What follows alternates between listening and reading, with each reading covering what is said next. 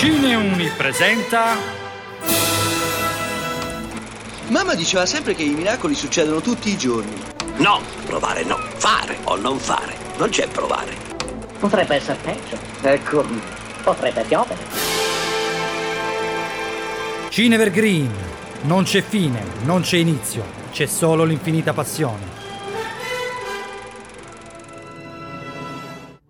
Ciao a tutti, sono Marta e per il Cinevergreen di oggi parliamo del Diario di Bridget Jones.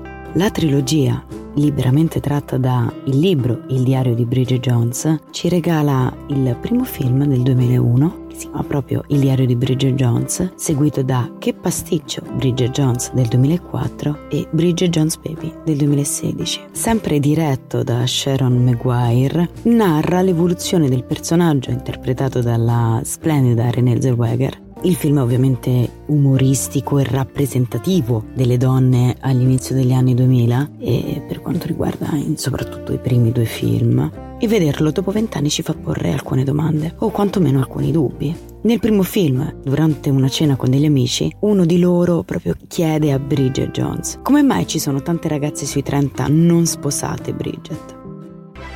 E vissero felici e contenti. Almeno così era nella mia fantasia. La realtà era molto più single. Ah, ma vaffa.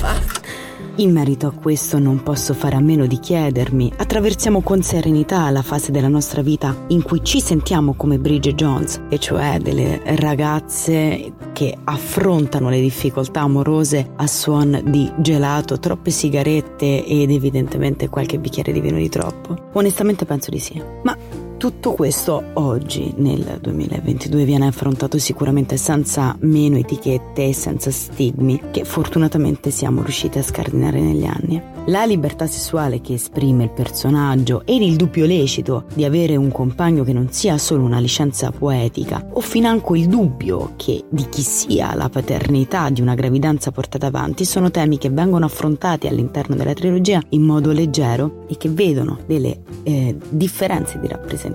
Difatti, se nel primo film Bridget si pone tantissime domande rispetto al peso e rispetto alla sua esteriorità, arriviamo all'ultimo in cui onestamente onestamente non si pone alcuna remora. Decisione numero uno. Oh, ovviamente perdere 10 kg. Trovare un ragazzo dolce e carino con cui uscire.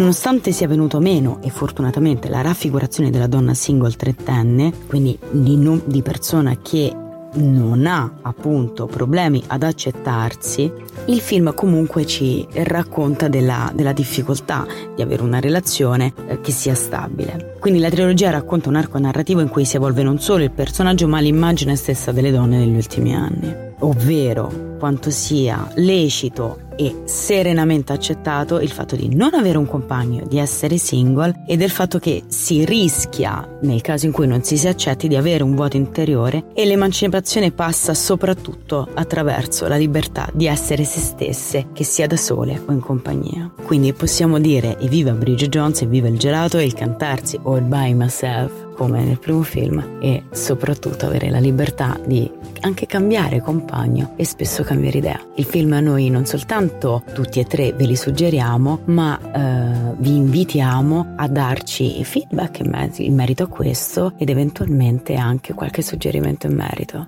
Ed è proprio per questo che vi lasciamo con il primo film. Vuoi lavorare in televisione? Devo lasciare il posto dove lavoro adesso perché mi sono scopata il capo.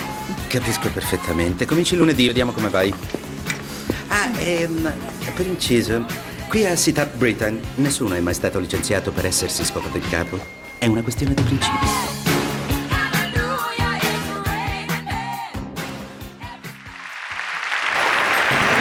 Se non dovessimo risentirci, buon pomeriggio, buonasera e buonanotte.